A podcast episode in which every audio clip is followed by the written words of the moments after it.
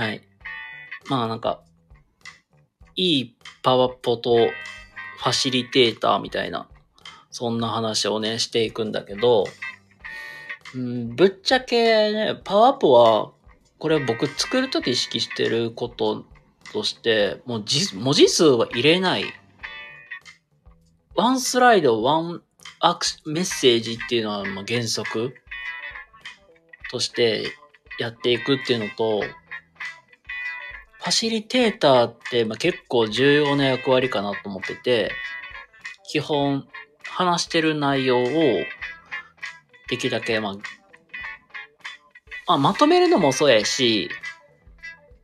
言ったらなんか、弾ませるてあげるっていうのがまあ仕事かなと思うんですよ。っていう感じで、まあ本当になんかそういう特に講演会とか講演、こうなんか講演会とか、まあそういう研修、お勉強会みたいな時って、僕一番大事なのってファシリテーターの役割かなって思ってます。まあファシ、でもまあパワポもそうだけど、プレゼンの仕方とかも、やっぱり文字数入れすぎてもごちゃごちゃして分かりづらいし、まあ結局何伝えたいのって話やねんな、ほんと。それこそもう本当にワンスライドにワンメッセージ入れて、で、まあ、できるだけ実数は入れない。まあ、一番いいのはね、もう、気象転結、まあ、血気象転結ってみたいな感じで、まずは、その、大事なポイントみたいな話して、そこから、まあ、基本まあだ、まあ、言ったらこういうのがある、みたいな。け気象転結みたいな感じでまとめていくと一番いいのかなと思うんだけど、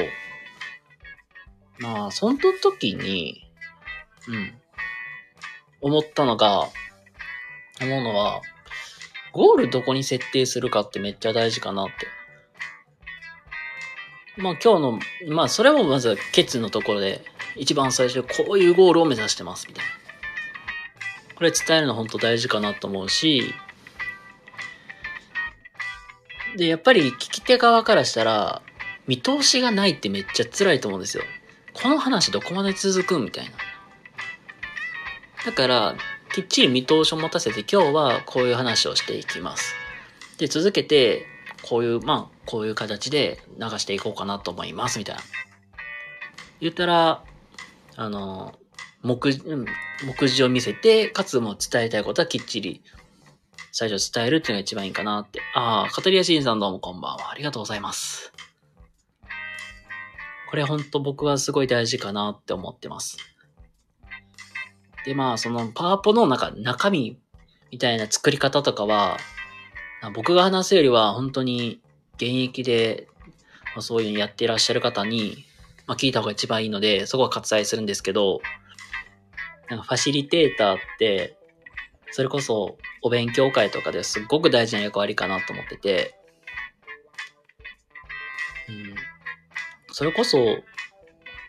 まあ、この研修、この研修会なんか、なんやねんと思ったのが、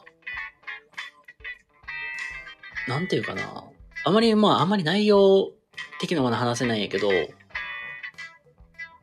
こういうテーマでやりますっていうのはもうあらかじめ決まってたわけよ。まあ僕、仕事柄、まあ子供と関わるお仕事を今やらせてもらってて、まあ子供のまあこういうあれこれみたいなのが、まあこのあれこれっていう、まあ、よくね、ある、例えばね、その、まあ、子供の、そういうね、うん、例えばアレルギーであったりとか、うん、まあ僕の、まあ言うたら仕事が、まあそういう発達の関係なんで発達みたいな。言ったら、なんかテーマがね、めっちゃざっくりしすぎてるから、えって、なんかざっくりしてるな、みたいな。まあ、そもそもなんか、まあ、ざっくりししすぎてるのもそうやけど、このお話どういう方向を持っていきたいみたいな。まあ、あの、テーマ的に、まあ、病気関係とかやったんで、まあ、例えばインフルエンザとか、プール熱とか、まあ、そういう関係の話やってんけど、そもそもこの話って、まあ知ってて損はないけど、んって。これって誰にニーズがあるんだろうなっていうのはね、よく思ったとこで、そこをやっぱりきっちり詰めていく必要はあるのかなって。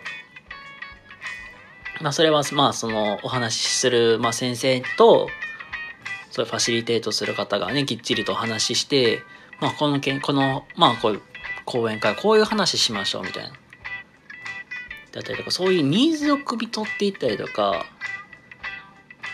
実際まあこういう話持っていきましょうみたいな、ここを形作っとかなあかんなって思ったりしたし、でも、なんかこの、ほんとこの子に研修会ね、正直、なんか、あっさり、お、あっさり終わったな、みたいな。もう、スライドの文字だってただ読んで、なんか、さーって終わったし、なんか30分ちょっと超えで終わって、うわ、あっという間終わったな、みたいな。で、まあ大体ね、そういうこ、そういうところって質問コーナーみたいなのがあってさ。質問コーナー？ん？え、何質問しよう？みたいな流れになって、なんかね、みんななんか、変、なんかすっごいとこついて言っていくからさ、全然なんかテーマと添えてるやんもって。そもそもこのテーマにしたのって、まああの、まあ、病気関係やから、まあ、お子さんって病気になりやすいってよく言うやん。だから、なん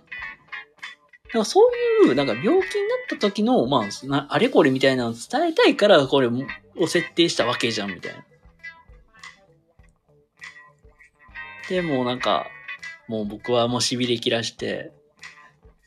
まあ質問したわけやけど、結局質問をね、膨らましたいけど、膨らんでないやん、みたいな。なんやかんやんね。なんか変な悪目立ちしてしまったかなっていう、なんかそんな感じでしたけども。まあなんか今日の話ね、まあ、あのパワ、パワポと ファシリテートみたいな話なんですけども、まあぶっちゃけ結論から言うと、パワポって、そんな字数詰め込まん方がいいっていうのと、まあ、結局、フレームワーク、最初に何を作るかってゴールを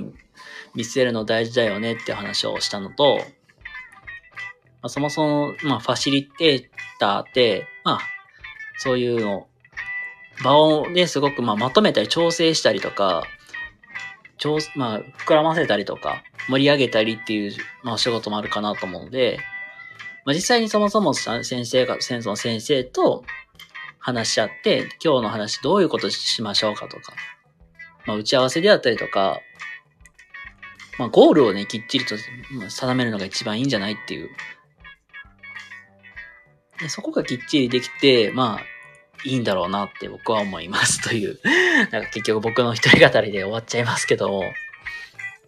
あ、で、まあ、宣伝になっちゃうんですけど、最後。えっと、ここにいる、あの、みりんちゃんっていう